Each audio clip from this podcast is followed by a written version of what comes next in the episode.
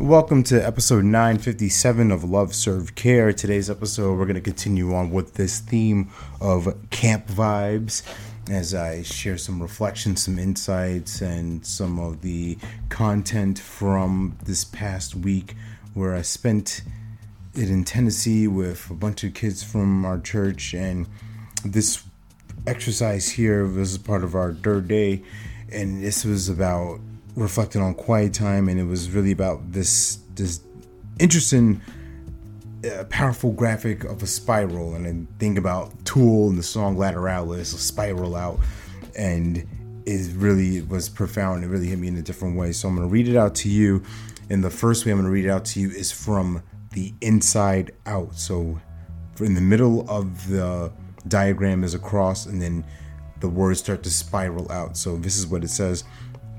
When you follow the desires of your sinful nature, the results are very clear. Sexual immorality, impurity, lustful pleasures, idolatry, sorcery, hostility, quarreling, jealousy, outbursts of anger, selfish ambition, dissension, division, envy, drunkenness, wild parties, and other sins like these. All right, so that's going from inside out. So think of that image in your head, kind of like a Cinnabon. And now going from the outside toward the end, right toward that cross, this is what it writes in between it.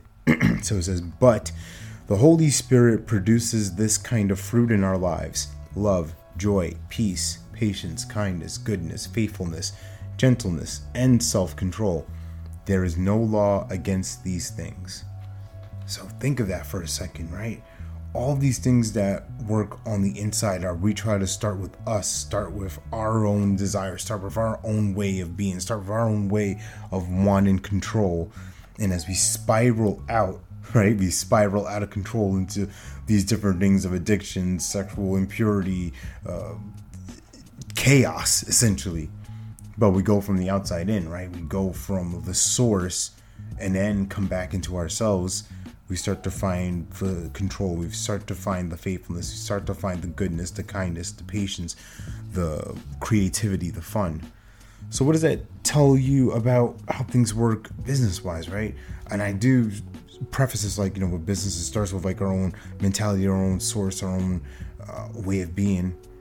But also consider this as an opportunity, as a possibility. What's on the outside? What are the things that are... Once we remove ourselves from things, right? Once we remove our fears, our doubts, our worries, once we remove that, what's on the other side? How can we get closer to what's true and what's pure and what's the real source versus trying to lead it all with our own, which is our own destruction. So remember, you're born to live your life in abundance. You're the master of your future, you control your freedom, and you have complete dominance of your thoughts, your emotions, and your habits. Take care. God bless. Stay blessed.